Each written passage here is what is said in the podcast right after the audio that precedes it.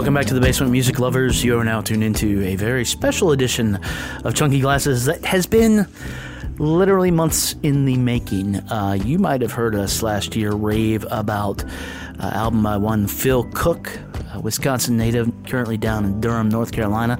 That album, Southland Mission, is suffice to say uh, one of the most badass things we've ever heard. You know, just putting it bluntly, it's amazing. It's soulful, it's intelligent, it's rocking, uh, it's contemplative. It is everything you want in an album. It made our best of the year list. It is, uh, uh, you know, it's one of those that comes along once in a decade, maybe once in a lifetime. I don't know. Uh, for our guest today, though, it certainly was one that came along once in a lifetime. Uh, because since that time, we've been trying to sit down with the man behind the album, and finally, uh, Phil Cook is down here in the basement. And I met Phil Cook. I, I talked to him a little uh, after his show at DC9 here. Um, last time he was through, and a revelatory show. If you were there, you know what I'm talking about. And uh, but before that did not know him. So uh, in the space of uh, about an hour we sat down talked and uh, yeah got to know each other a little. And uh, uh, and all I gotta say is man you know after talking with him it's no surprise he made this album. If ever there was the title righteous dude like if that could ever apply to anybody it would apply to Phil Cook I can um, only hope that if you have the chance to sit down with Phil Cook or talk to him after a show or say hi, whatnot, do that because uh, much like the album, I think it'll make your life a little better. I think uh, you know is you talk we talk a lot about the musical source in this interview, but he is he is certainly one of those. Uh, just a uh, a paragon of positivity and good vibes, uh, which is not something you know you're not likely to hear me say that too often. So. Um, so it was very honored to have Phil sit down with us and uh, talk about his new album, talk about how he got there, talk about Wisconsin. It's it's a fantastic fucking conversation. It's why uh, you know talks like this is why I started this podcast. So I get to do this. So get to share stories. Uh, you know, not just with an artist like Phil, but also then we get to share those stories with you. So, uh, so that's our podcast for today. Uh, at the back end, we're actually going to be playing a track too by one of his friends and tour mates, uh, Ryan Gustafson, uh, otherwise known as the Dead Tongues. All around, uh, this is this is sort of the high watermark for us in 2016 so far. So uh, without further ado, I think we'll just get, we're just going to get to it. So here you go. This is episode 173 of Chunky Glasses, the podcast, where we're sitting down with the amazing, the energizing, the mighty, mighty Phil Cook. Okay. It happens here, and it finishes here. Two men enter, one man leaves. Merely a two-word review just said, shit sandwich. I will roll the record up and down as That right there is a logical fallacy.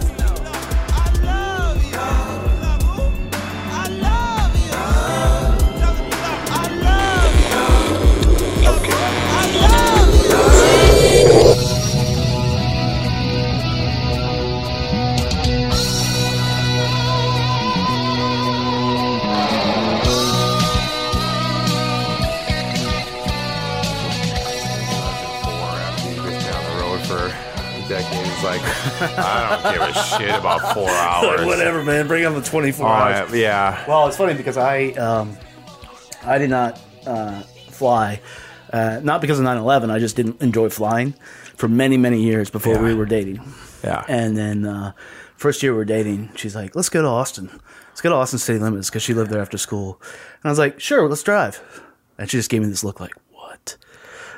it's just like, Did you do "What?" it? No, we we we flew. You did. Yeah, I want to drive though. So you wanted to drive though, but so what did you do to get over? Have what I do just, you do? I said, "Well, do you just take a a bunch of just weird like sleeping pills? No, no. I actually, uh, uh, uh, uh, true love like conquered all. I just said, Yeah.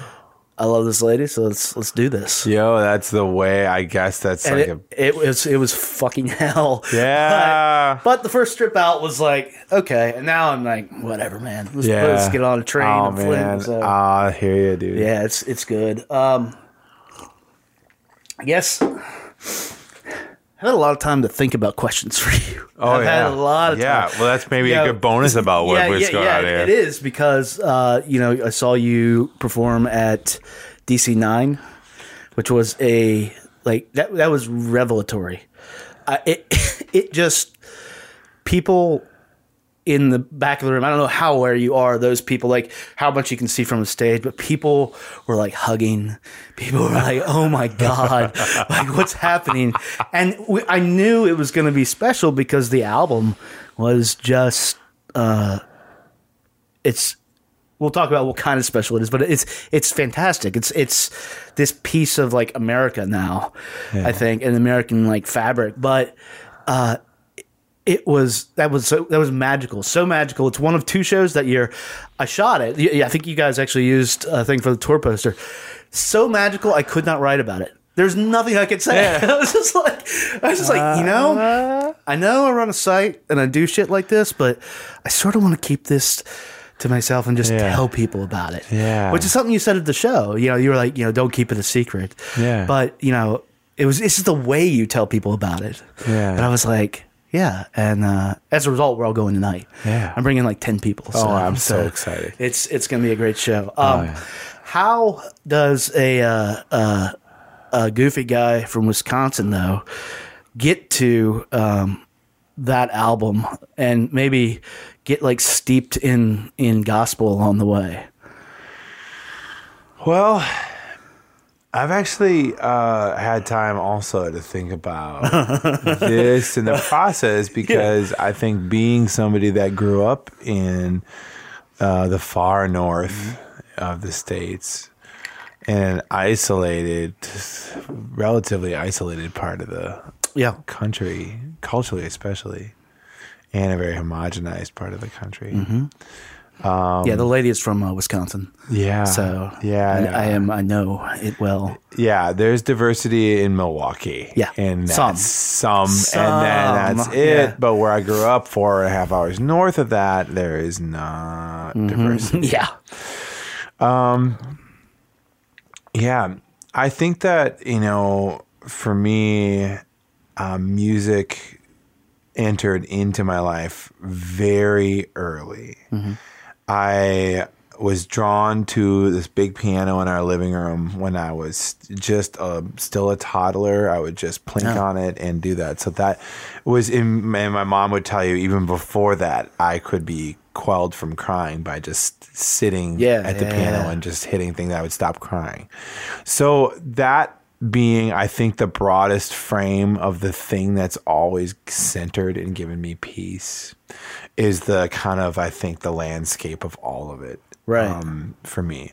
So within that, I I've gone a lot of places and listened to and absorbed a lot of different music because I always am trying to chase this one this I don't know, I'm trying to chase this kind of transcendent feeling that kind of is it's so fleeting and I, any musician knows what I'm talking about, Yeah. but it's that sort of feeling a little bit like you're flying, a little bit like you're um I don't know, like that you're just holding on to something for dear life and it's just going and then you're just Right. there and that it's it's you like like being a part of it, but at the same time you're not. You're Yeah. just sort of off to the side a little bit. Like Yeah. yeah, yeah. Yeah, and and and maybe yeah, and and you're just kind of like I'm sure that you know for there's probably parallels to um, people that surf and that Yeah. feeling Yeah. of and that addiction to what you get to surfing and that becomes your whole lifestyle and then it infiltrates every other part of your life the way you speak Yeah. um, you know the people that you surround yourself with the way you see everything else you know the fluidity of it all um, yeah, I don't know. I think that's a really good question. I, I, I I'm really the other baseline part of the landscape that I think is really important to mention is that my family, I grew up with two, my both of my grandfathers were only children that lost that had absent or that no fathers. Oh, so they wow. were only children that took care of their mothers and knew one day through whatever circumstances, they both came to the realization as young men, young men, Yeah, yeah. like like teenage, you know, Yeah. adolescent boys, that all they wanted in life was a family. So when I came into the picture, I came into a family, and then I had two grandfathers on both sides that married married really strong, incredible, visionary women, and that um, put family above all else, and that celebrated that, and and so part of that is just being in a place that was really, really safe for me to feel like I could be who I was always. Yeah. So that that I think is two ingredients that I think you put any any kid into and they're gonna find something that gives them joy or they're gonna find their way. Yeah. You know? So I can't help but just look at that and just feel that I'm very fortunate in that. Um that fact. Yeah, and it you know Wisconsin in general, you know you, the lack of diversity, especially where you were from, that's a real thing and stuff. But it is uh, very much. Uh, I, I grew up in the South, and and it, because uh, you are often isolated, I think uh, as families and stuff, you, it doesn't happen all. That doesn't guarantee it, but you can. Uh, families bonds together a little tighter than maybe somewhere else.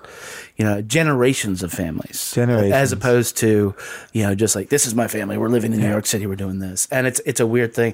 And I don't necessarily have that in my family, but but I uh, you know we were in Bedford, Virginia, and I know people that have you know like three generations living essentially on their land Yeah. Yeah. which is a, which is a powerful thing that I've been thinking about lately. Yeah, That So- was that that was a big thing in the in the um you know and and it's come back up it's just come back up recently just because I just found you know uh, yeah I've my wife's been having me write um my write write down in journals some things about this so that I am have more thoughts about I'm just exploring deeper like some of my own just thoughts about things and where I came from and just kind of like looking just looking back on things and trying to assess things from maybe a little bit just like an older place because it, Yeah. it feels like a, a lot's happened in the last three years yeah, and um, a really important thing happened to me when I was really young I was eight years old and uh, Reverend Jesse Jackson ran for president in I, I do remember that. and um, you know my mother and father were hippies and um, a lot of ways and we're in madison and they were there in the Mm. 60s during the protests and when the science building was bombed you know my Yeah. mom and the helicopters everywhere tear gas my parents were all like in there my dad was a conscientious objector from vietnam Wow. um, my dad, you know, as a result, worked in a mental hospital, Mendota State Mental Hospital, for four years to pay off his service to his country. Um, but you know, I, I grew up with really liberal people who had a lot of liberal values and the way they looked at society and culture. But they just, we were living in a place where they couldn't really exercise them in all the ways that they maybe wanted to. Yeah. So when Jesse Jackson came through town, my mom was just said, you know, to my brother, I was eight, my brother was 7 She just recognized that right away as an opportunity to like show her boys um, a different story and just show them like um, some, you know, aspect of uh, what we can be and what, what Yeah. can happen. And, you know, and also just introduce us to just like a, a great man who is Yeah. running for president. So we went to this um, rally, and I just remember feeling really, I remember feeling really moved by it because he had this kind of power of the pulpit, kind of Mm-hmm. incredible, like, um, sing songy way of speaking. Yeah. And I latched onto it because of, I think, my musical um, love thing. I just, I felt something great there. And afterwards, we were sitting and we wanted to just go see him. Um, like leave for his bus and uh, he was going onto his bus and this uh, security guard was pushing my mom and my brother and I aside and uh, and all of a sudden I just felt these arms holding me and pulling me up and uh, and I looked down and it's Jesse Jackson and he's holding on to me and he lifts me up and he's got me he's holding me up with one arm and he's whispering at me and he and I just remember feeling like whoa what's happening? And uh, he was smiling at me so so incredibly um, so gently and just so like so calmly. I just immediately went from being like, "Oh, what's going on?" to just like, "Hey," and he was just like, he was like, he was like, "How you doing, my man? How you doing? Is that your mom right there? Is that your little brother? Your Yeah. little brother's got freckles, huh? I got freckles too." You know, and I was like, "Wow, who this guy is cool, man? Who is this guy?" Yeah. And he's like, "Hey, man, I just want you to know whenever you're feeling down or anything, I want you to just like you know, or if someone needs a, a lift a lift up, I want you to give them the high sign like this." And he put, put me put my thumb up and he spun me around, and I just remember um, walking away from that moment uh, and being like more caught up in being an eight year as an eight year old mind, just being like, "Whoa." Uh, that that was cool because like my mom was just like crying when he gave her back to me. Right, right. Uh, but at the same time, I um, at the same time, you know, I was on the front page of the paper the next morning, and this is what I found was the picture. I found this photo wow. of me and Jesse, um, and I'm eight, and my hair's all gelled, spiked up, and I've got racing stripes shaved into the sides of my head. Wisconsin I've got style. oh yeah, I've got like a Yeah. shirt that my mom gave. I like puff like it's got like neon puff paint all over Yeah. my shirt, dude. It's like 1988. That's amazing. 1988 Jesus. em- embodied in, all in this uh, thing. So the thing that hit me about that experience that I've thought about that, um, as far as a f- really formative thing was more of like the realization afterwards uh, a few years later when I was at my grandparents' house and looking through their big Time Life books that they have. My grandparents had all the Time Life books, Yeah. the decades, every Yeah. decade. And I remember going through the 60s and um, I was doing a um, report in fifth grade on Martin Luther King Jr. And um, and I just remember uh, seeing the picture from the hotel balcony uh, in Memphis. That and there's a picture, and then I see that like Jesse Jackson's like holding Martin Luther King while he's dying. Like that man saw that happen. Yeah. And then just to me, oh, man. uh, but I think that, you know, it hit me so hard, you know, when I was a kid. I think that, like, I think I grew up really quick as like a Wisconsin kid and got an opportunity to, like, really see parts of this country and some truths and like have Right. it hit me in a way that I know other kids didn't get ever get a chance to because it Yeah. was so specifically pinpointed to Jesse Jackson holding me that day. Right. And my personal connection to that moment, you know. Um but um yeah, I don't know.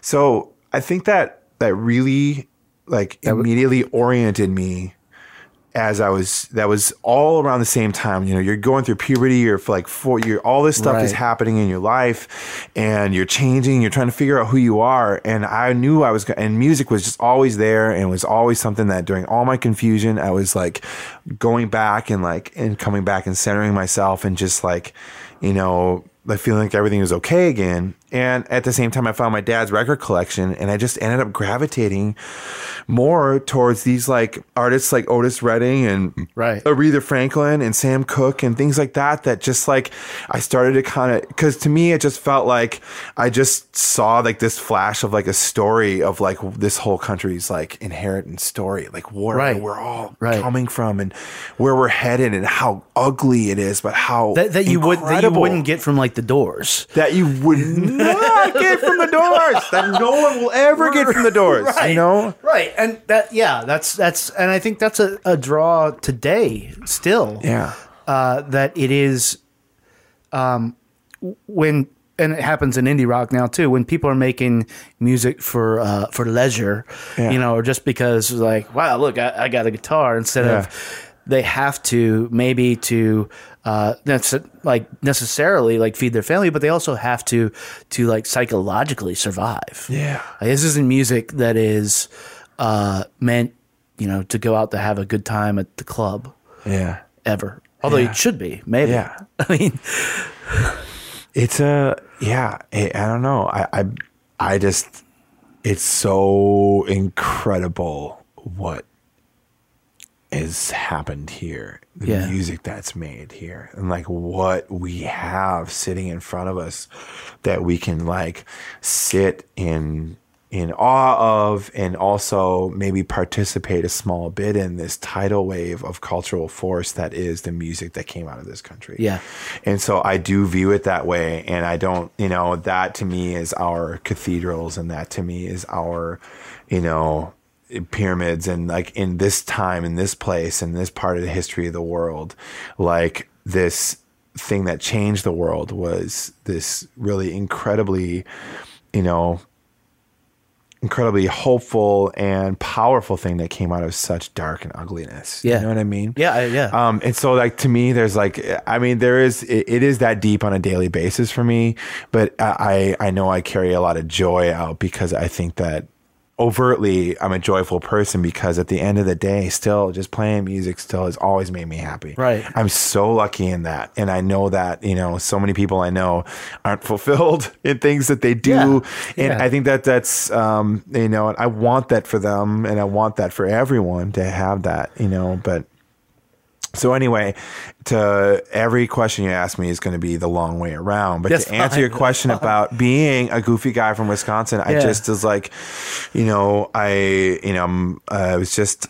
I think I was just I've always been a really sensitive kid and my mom was a social worker and I've um, she really oriented my brother and I to suffering and you know and I had a channel towards like viewing the world and what suffering meant that was right in our backyard that really felt like I just really saw was able to see some things and it sort of kind of oriented me towards like the music in a way Yeah. you know so to me that that is when i look back to the earliest like why i guess that's like what i've come up with Right.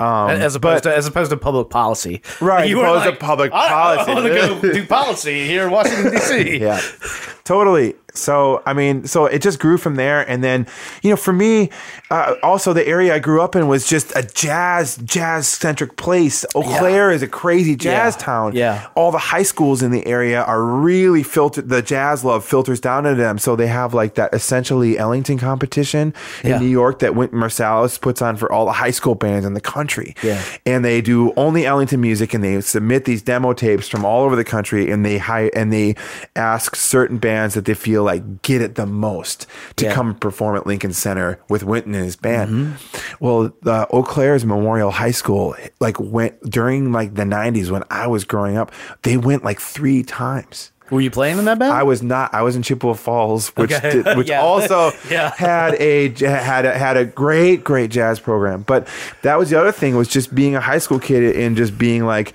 why would you not improvise and use playfulness in everything you do musically for the rest of your life? Yeah. Because to me, the most interesting things that have ever happened musically have come out of that Yeah. mentality. Yeah, You It- know? it's. I mean, and if you think about how uh, like the music education is starting to be not starting to, it's it's been devalued in schools.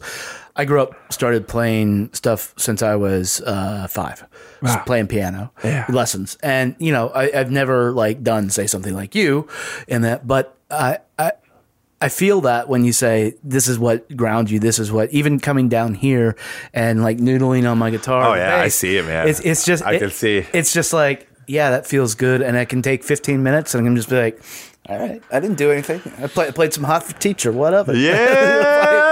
you know, um, you know, it's funny because I had a theory about the gospel uh, in Wisconsin. I like your answer a lot better, but having been there, it is. Uh, and I haven't been to Eau Claire, but we have been like the countryside uh, outside Madison. Like her mom lives uh, in Franksville, which is, Oh, yeah. but she grew up in Milwaukee, uh, sort of near Alpine Valley. Yeah. like right near there. Um, it is idyllic in a way that I don't know that any other place in the country is. the grass is greener. The Yeah. air is something else. And it feels, uh, I said this to her uh, last night. I said, it feels like a gospel choir is singing. You just walk out and it's just like, oh.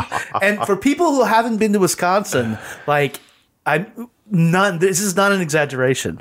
Yeah. It's, it's fucking magical. It's a magical place. And- it's a magical place, and it's magical, and it's magical because uh, the summer is which way you're talking about. Yeah. the summer is perfect. There's not a better summer in the entire face of the planet. I have not seen a better summer summer climate and just like the, the Yeah. temperance of like the air and you know the the correct balance of the humidity and the just the right it's- breeze. it's all of it's great. It's- and it's the trade off for the eight months of winter that, That we is have, that is true. which is very severe and punishing and forces people inside and forces people to get a hobby. Otherwise, they're going to go crazy. Yeah. So that was a, and that's the other thing about like, it's a perfect place for jazz because kids would shed all winter long there. Right.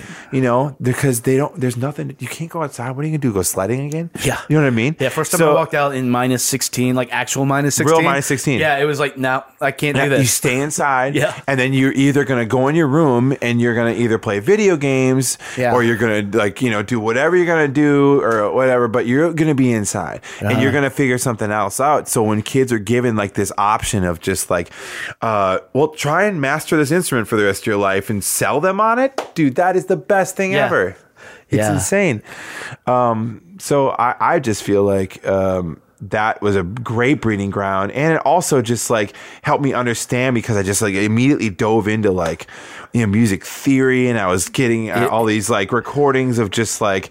You know, Miles Davis is an incredible first thing to like discover when you're like an adolescent because Yeah. you know you get a record like kind of blue, and then like in Wisconsin, what's great about it is we're all isolated up there, and then you know we had these jazz camps where all these virtuosic kids would come from all over the sticks of like northern Wisconsin and Minnesota, and coming from nowhere, just shredding on the guitar, Yeah. and just wailing on the piano, on the horns, and like, and you like all find each other at this camp and be like, uh hey and then like and this literally happened one time which was just like you know i just remember walking in the first night going into the dorms of like Shell Lake jazz camp and just like not knowing anyone but like one kid having a stereo that he brought in his room and it just had so what cranked up. And he had it going. You know we're all like 14 it's just Yeah. like jazz you know? yeah. but then miles davis comes in with his solo that bow, bow, da, doo,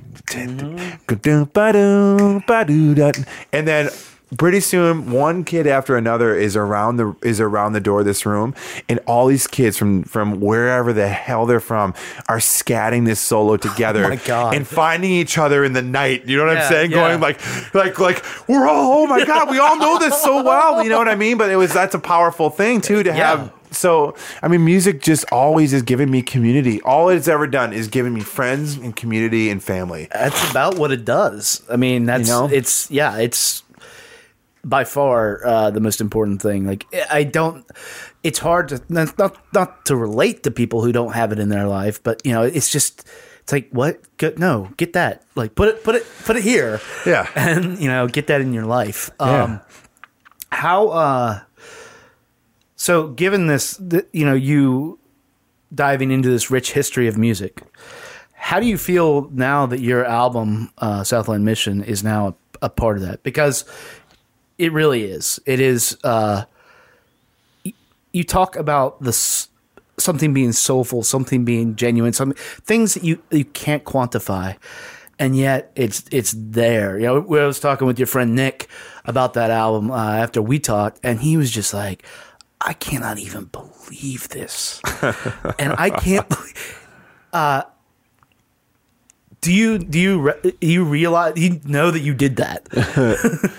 Well, I um I definitely will say that the experience of making the record was very rel- um, revelatory for me as just in like I said the last 3 years have been a really big change in my life and I think a lot of it had to do with situations I was fortunate enough to be in that just showed me an, like another layer of truth, a truth about the world, a truth about like myself and my maybe role in what I can do. Yeah. What can I do? So for me, um, a lot of that stuff came to fruition when I worked on this Blind Boys of Alabama record Right. and um, had a chance to actually like work with my heroes, you know, you know, work with with like blind, elderly African American men from the deep South, Which- which- who lived through all that time that like I studied about in school, and like kids study Yeah. about it in school in Wisconsin, and that's all the farther it ever goes. They just know that something happened. And there's no personal relation to it, but again, having an actual like you know people to actually re- like relate to and talk to and just give meaning and actual experience to is something that kids from the upper midwest are always just need to have Yes. And we need to, it needs to happen because that's the thing that's missing, you know, up there, and why I think that racism that happens in the up in the Midwest is a totally different kind of character. It's a lot quieter, Oh, yeah. and a lot. It, but it's a lot, but in a lot of ways, it's more severe than like this It's really overt, open conversation Nor- that happens nor- in the Northern South. racism is, is very passive aggressive. Yeah. Very passive aggressive. Yeah. And it's and you sometimes don't even see it. But then when you do, it's like the ugliest like thing ever. Right. But uh it's funny knowing you for all of like, like 35 minutes right Yeah. at this point, I can I, I can see like your eyes light up when you said going to play with these guys. Yeah. I can't imagine how that blew your mind. Oh, like dude, it was insane. I was like, I didn't sleep for like two or three nights before they showed up. I was so, I was so nervous just because I was like, there's no way I'm gonna cut the chase. I'm not gonna, I'm, I'm not gonna be able to cut it with these guys. They are legends. Like these guys Yeah. have played with every single one of my heroes in my whole life, and all those people look at the Blind Boys as like the Yeah. heroes. So like it they're the center point of a lot of American music and they've, you know, been there forever and anyway, it just ended up being one of those situations like a lot of things that happen in life where you like you worry about it, you worry about it in your head and then when it actually comes to happen it's like, "Oh, that wasn't so bad. Actually, it was actually incredible." pretty excellent, yeah. pretty excellent. Anything, you know, and I think, you know, f- so for me, that what it was is more of a huh. After I was done with that and, you know, made friends with these guys who I just realized at the end of the day that it wasn't me, Mr. Inexperienced, and them, Mr. Experienced. It was more that, hey, we all really love this still. We're in it for life. And Yeah. all we want to do is make great records. Yeah. That's all I've ever wanted to do. That's all they want to do. And we're all together and we're hanging out. And like, it just turned out. It just turned out in this great way that we just, we had so much in common just in the sense that like, I knew all this gospel stuff. I knew all these recordings and I knew all these like different stylings and it studied different stylings of just all these different people. So when we were going through tunes, I knew a lot of tunes. I knew a whole bunch of different things. And it was like, wait a minute. I woke up to that fact and was like, I really know this. You know what I mean? Yeah, and there was yeah. that part of me that, you know, I think what I've talked about before is like this kind of permission part that I want to make sure is like not misunderstood like to me like the idea is that like as a human being you go through life and you're just like you know kind of on your own path and you're gathering steam and you're trying to figure out your own lot in life and a lot of your problems that you run into involve with yourself Mm-hmm. involve you kind of like sabotaging yourself or getting in your own way or being in your own head Yeah. and doing all these things that just like make you second guess yourself Yep. and second guessing yourself is like a not granting of permission. Do you know what I mean? Yeah, I absolutely That, what so mean. what I mean by that is that like I have a lot of musical uh, inspirations and uh, writings that I've done in the past that have kind of been like, well, I'm from this kid from northern Wisconsin. I Yeah, can't it- write. it- I can't like write. that, I can't. I'm not going to write a blues song. Right, You know what I mean? right. Even though I did, I wasn't to play it for anyone. Right. Or even if I did play it for everyone, I was like not going to ever, ever like think anything was gonna, anyone's going to take me serious about it or whatever. But that was just it. It was just like a permission Yeah. to myself to say it's really okay to try and do what you can to make some bring some momentum into your life and Yeah. bring some community into your life um, in a way that just lets that momentum roll forward and Yeah. let that let that stuff kind of gather steam in a way you know What was shouting matches before or after that? the shouting matches happened about the exact same time as that Yeah. as that blind boys record i think they were recorded actually about a month apart i think Yeah, because part of what made that record great, uh, and you definitely it shows up on Southland Mission, is it, it just crackles with a genuine like blues, Yeah. like raucous, like you're at a you know a beer joint uh, on a Saturday night, and maybe there's gonna be a fight over here. Yeah. and it's and it's and it just it's the whole record. You're just like, all right, all right. Well, yeah, Justin and I grew up together, and that he and I always gravitated towards that. We found each other's musical tastes early on. We were like really, really loved so much of the same thing, but he introduced me to so many things like Bill Frisell, Yeah. and and Tom Waits. Have you heard? like, have you heard uh, Frisell's last, last album? Not the new one. Oh No, I haven't God. heard. It's it's all uh, reworking of television and movie themes. I saw it in the record store. I almost bought it the other day. Oh man, it's fantastic. Yeah. Well, Yeah. I'm I'm definitely gonna get it. Yeah, I yeah. love Bill. Um. So, but you go through all that and you start working on Southland Mission, Yeah. and then as that's coming together, are you thinking to yourself, "Oh yeah, I got this," or are you, or or are you saying like, "Oh man, I don't know if I can do this"? Are you still giving not giving yourself permission? that is a part of the whole process is these little i mean any part of a creative process where you like get these creative spurt and then all of a sudden like some doubt starts to enter your mind like what are you doing? Maybe you don't know what you're doing dude. You don't know. You know what i mean? And then what's important for me during the process of this was that at every critical and pivotal point i had either my wife or my brother or my good friend Mike Taylor from Hiss Golden Messenger or the Blind Boys or my other hero who I got to work with Amy Ray or people that I just that knew about the record that was forming and really were encouraging and were just like no man this is you. This is who you Yeah. are. This is who you've always been your whole life. And this is exactly like we all see it and you just like keep going keep going um, and you know it did it took a while i think the biggest thing was just like it was really i kept the whole thing to myself in ways where i would just like it was such a secret because i needed to protect it at this point in time where i was like incubating it Yeah. and the biggest moment was going to um, uh, this place um, in um, Virginia. Actually, it's in North Carolina, but it's on the border. It's right in the Blue Ridge Parkway, right by. Um, It's down there, Abingdon. yeah, it's near. It's uh, like Ennice, North Carolina, Okay. and it's right by. It's actually right by. Um, oh, I can't. Galax, Virginia. Oh yeah, Galax. Yeah. So I went up in a family cabin there. I spent five days up there with uh, my computer and all my guitars and my dog Willie. And it's the longest time I've ever been by myself in my entire life. Yeah. it was five days, and I realized that uh, while I was in there. But anyway, I just I didn't do anything except for just like sit there with the microphones and just picked up an instrument and I just took every little scrap of every idea I had and like literally like just the record all came out in four days.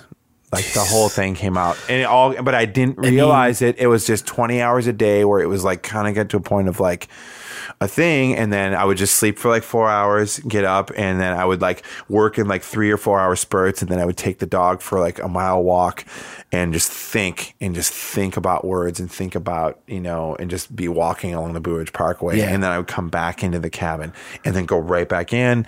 And then at the very last night, I just had like a moment where I was like, whoa, dude, like this is. I listened to the whole thing front to back, and I hadn't done that the whole time yet. It was just like, it was just like one fell swoop of listening to the the whole thing that I had just recorded on this like stereo, these crappy '70s speakers and Nice. this old thing in the ca- in this cabin. Um, but that moment was really important to me because what happened in that was like I was listening to it. You know, you always listening to things with this like critical ear all the time as an artist, just like and just like, oh, that wasn't so good. Oh, my timing is off there. Oh, whatever was happening there, and and there was just this for the first time in my life it was just like this thing came out. And as it was like playing through and listening i was just hearing like the the the subtext you know? Yeah. and and i in the context. And i was hearing just more of like my journey in the whole thing and just looking at it for just a brief moment outside of the whole thing and realize like that this is the purest thing that I've ever done. You know what I mean? I've never like I've not done a lot of things right in my life, but like this one thing just came out and it just felt like Yeah. you know, it moved me to the point of tears in a, in a way that felt like as an ob- an ob- as like a outside listener for for a uh, long enough to be like, Yeah.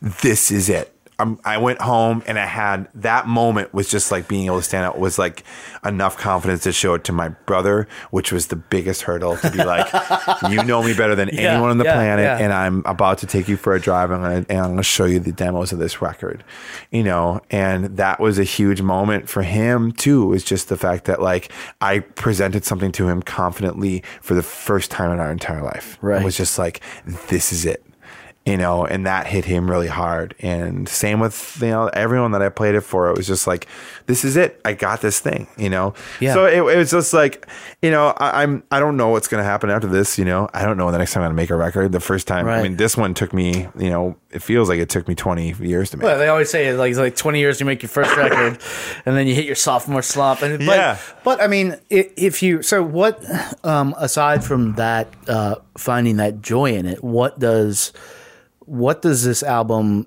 I guess, thematically or whatnot, mean to you, or does it mean anything? Yeah. I I think that to me, what I, because the whole thing was created, the way it was created was with this just like, I think with this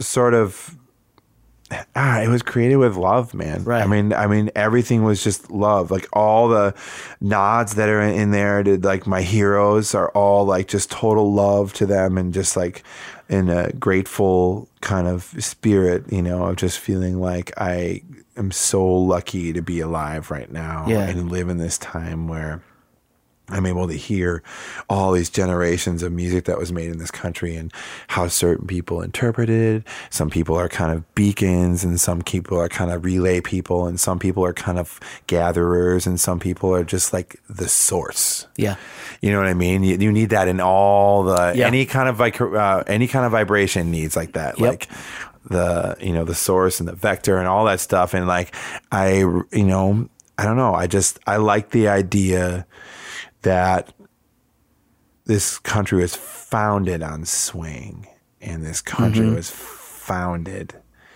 on that feel and what that gave the world. Swing changed Yeah. the world. And um, so to me, celebrating and singing about and exploring that is like a lifelong pursuit that I kind of see now is like, oh, yes, this is so great that I like finally don't have to like sit and like worry about that at least anymore. right, right. You know, that I think is probably part of the like the lightness of the whole thing. Is just being like, oh, I know which direction I'm headed now. You Yeah, know what I mean? yeah, yeah, exactly. It just took me a long time. Like every other time, damn thing in my life. I mean, you know, ask my wife, dude. Any this is like, okay, Phil, figure out the record for God's sakes. But like figuring out our taxes, that's gonna take another 20 years. you know what I mean? It's, Like- okay. It's okay.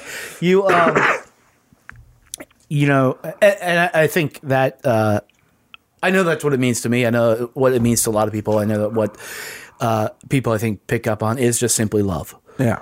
You hear it, and you hear what you put into it, and you know we'll all see tonight. Nobody except for me is going to see you, and I'm Yeah. so fucking excited for them. Um, and uh, it's it's just a warmth that you don't get on records from anybody except for me. For me, from anybody except like Old Soul. Yeah. Yeah, where you, it doesn't matter. You could they can be singing about like I caught my wife cheating and stabbed her. Yeah, yeah. but it's still a human. There's a there's a heartbeat in that that resonates, and it, I don't know if it's the voice because I know psychologically how we react to voices. Uh, I I don't know what it is, but there's Yeah. there's just a heart there. Yeah. Um, yeah. You uh, also recently, I think, um, you know, you, you mentioned gospel and all this, and, and the music grew up on. How big of an influence, uh, speaking of uh, vibrations, uh, was the Dead on you growing up? The dead was um I was my brother was a little bit more of a dead guy. Yeah. And I was more of a Phish guy. Oh no, Phil, come on! yeah. No, I I've, I've seen him like And- thirty times. Yeah, yeah. And but you know, I mean that's that was all a part of the thing of just like, you know, to me like I, I when I look back on you know, you look back on those searching high school years and it made sense to me that um that was a tangent that I could go off of based off of my love of jazz. It was like, well, these guys are all just kind Yeah. of playing and improvising. I can get on board with um, the spirit of what's happening in a situation. Yeah. Also, going to a show like that, that's a cultural experience. Because, like, you know, and going to Alpine Valley from Chippewa Falls, going down there and just Yeah. seeing, like, like just seeing a sea of just people that are just in this parking lot scene and like the, the community and the short speak, all that different stuff, Yeah. and just feeling, whoa, this is a whole subculture that I had no idea about until you stumble upon it. You know what I mean? Especially at that time where it just felt like, you know, it was just like no one knew who they were, but they were selling out Madison Square out- Garden, yeah. you know, multiple times a year and doing all these crazy, pulling off these crazy feats. It, they're a cultural phenomenon Yes. and to be able to like, like step into it for a second just feel like whoa i mean that i mean it was great because i just felt like i'm really thankful for the time i was in it just really felt like it was still dawn internet Yeah. i was still just like aol chat room time about talking about Yep. you know whatever but it wasn't like um i don't know I don't know. It just didn't seem like it was like the onslaught of awareness that there is now. So Yeah. yeah. So that was all in there. The dead and the dead just came later for me. I think that was something that just made more sense when I got older. Yeah, yeah, yeah, and it's it's more of the same because you just played on. Um, correct me if I'm wrong. You're on the uh, Day of the Dead compilation, which is uh, we're waiting to hear it. Uh, We, we were joking with them like, okay, we're reviewing it on the podcast. She's like, it's five hours long. like that's okay. We're gonna Yeah. we're gonna d- get into the whole thing. Oh yeah. because uh, you know I've I- I found that in talking to a lot of artists, even if they weren't uh, like overtly like influenced by the dead, uh, somewhere you know most people have like a little tape collection, and it could be the dead or it can be the Phish, and it's that live stuff, and it's that energy, and it's that love that like bands like that put out on stage. Right. You know, it's like I say, I didn't see Phish until uh, well into uh, my twenties. I think it was Hampton, the, the Yeah. Hampton Comes Alive box set. Yeah. So, and my friend was just like, "Yeah, come on." Yeah. We got in the car, we went down. He played me some on the way down. I'm like, okay, because previously I just heard like riffed super fucking high. Yeah. it's just like, and and like you said, you walk out in that parking lot and it's just a whole different Yeah. thing. It's it's a whole thing. Yeah, It's like a whole thing. You realize some people like go into it for a while. It's like it's like a big it's like a big orb that's just moving and adds some momentum and like some people get lost in it. You know what Yes, I mean? You they and do. you see those people in the parking lot and that's like another truth you see. Like, whoa, you can get lost in something. Yeah. Like this really easily Right. and never come back. You know? Right. Uh I mean that's all that's all just learning stuff, you know, in, in a great way. And um, yeah, I'm thankful for all of it.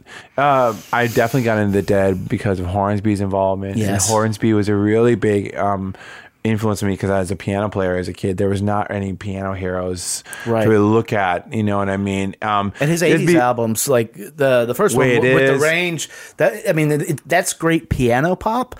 But then as they went along, he his jazz came out. Yeah. which was crazy. You get to like Hot House, and it's Yeah. like, what the fuck? Is I this? know, Hot House, man, great record. Yeah.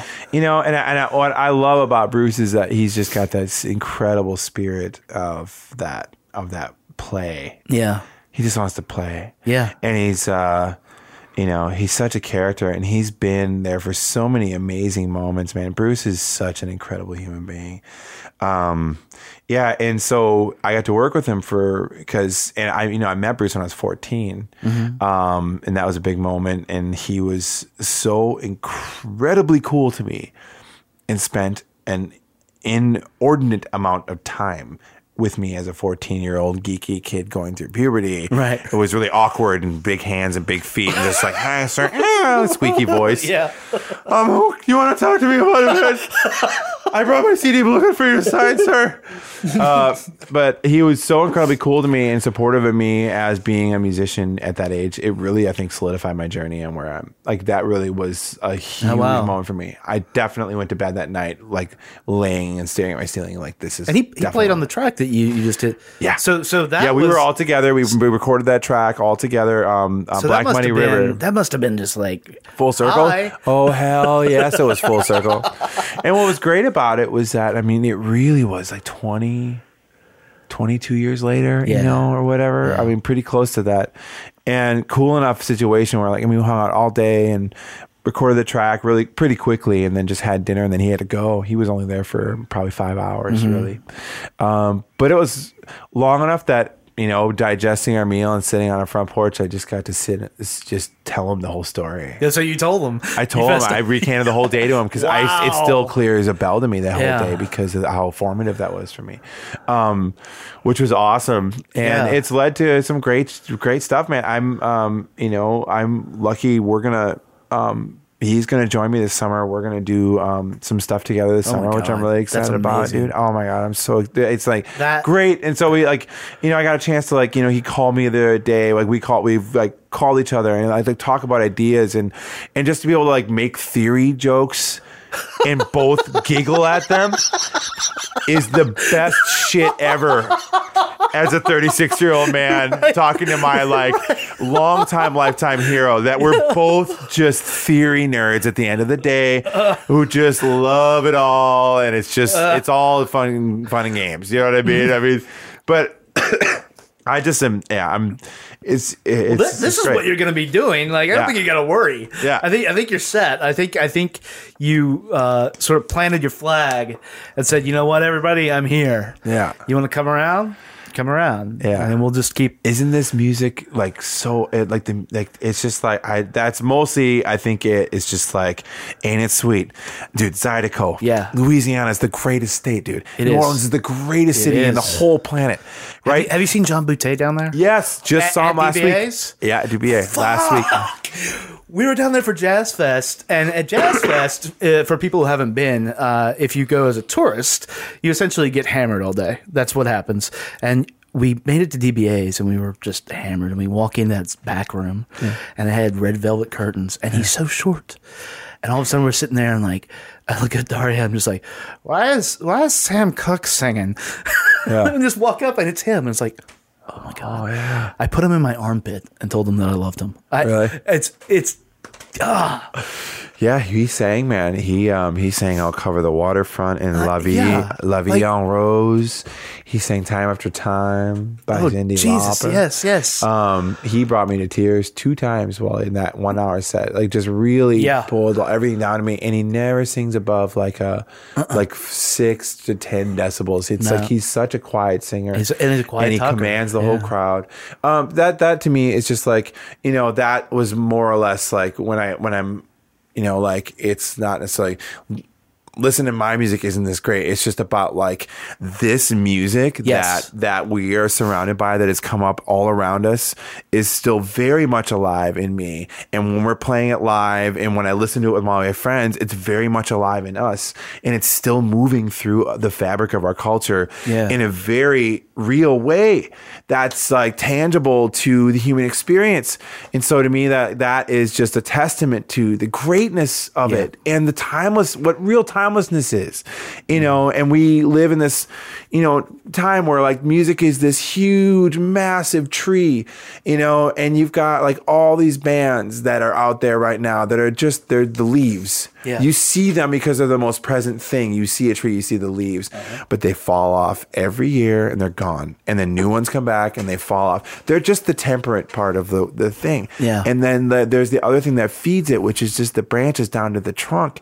And I think part of the big thing is just that, like, I my orientation is more towards like what's feeding all the things that are happening. What's Yeah. the trunk, man? The trunk of the tree. Yeah. that's where my interest is. Is not in the leaves, dude. I don't give a shit about the leaves at this point. I grew up in a place where the trees didn't have leaves, and all we saw was, the, trunk, for nine months a year. And so to me, that to me is still a tree. Where I think people think come from the south up north, and they're like, Oh, yeah. "Why are all the trees dead?" No, they're not dead. yes. You know what I mean? Yeah. Yeah. uh, but like that life is still very much giving, and roots music is not a past thing. Roots are what supply everything on a constant daily Yep. basis. It's the feeding, man. It's like Yeah. really supplying everything.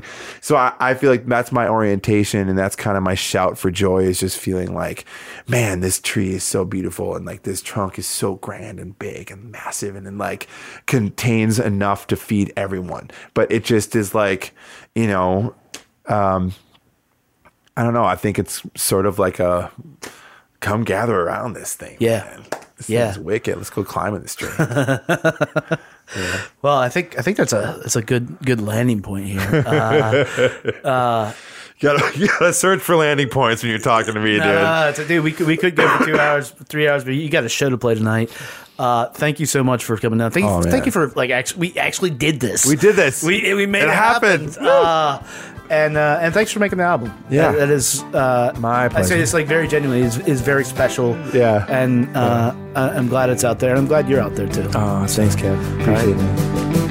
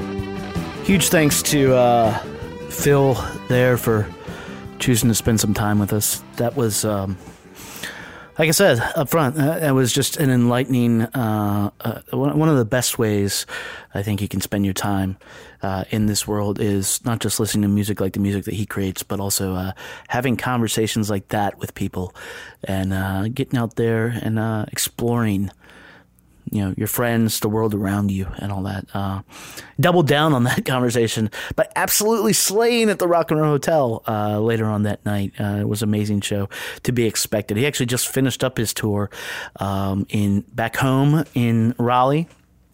Uh, the next night, that's Saturday, uh, but it won't be too long before he, he gets back out on the road and comes uh, to bring his magic to your face and to your ears and uh, to your life. So, uh, thanks again, Phil. And, you know, we, we will have a mic open if you're listening. You know, anytime you want to come back and talk, we are more than happy to hang out, dude.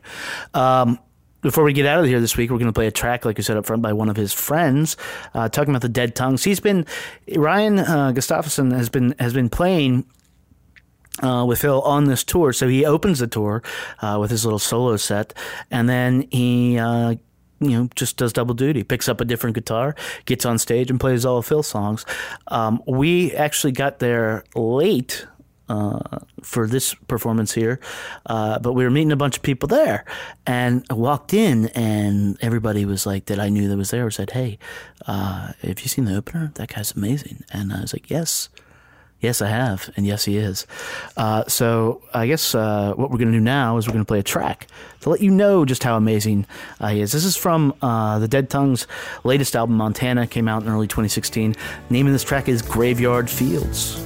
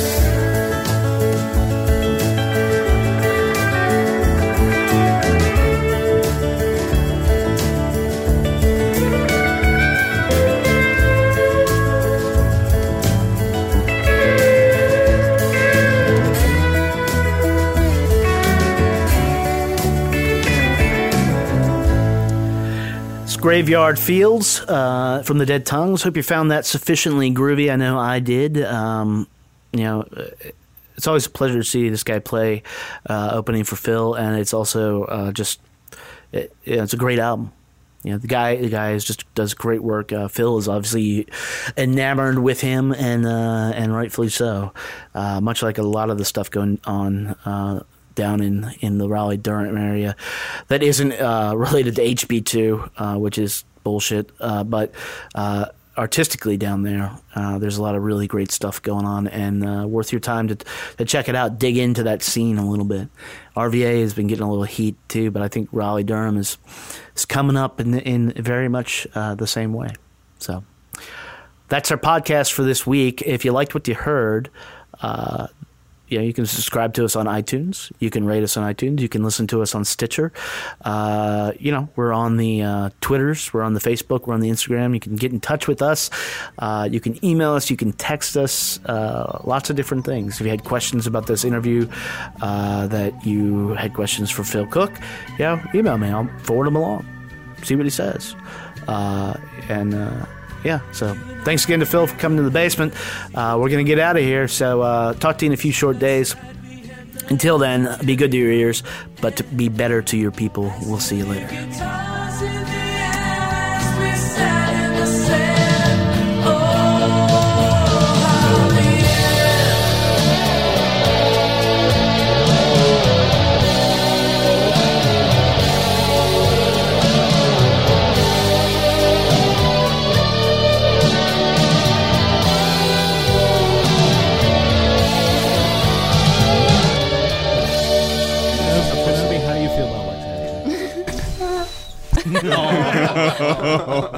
Kenobi.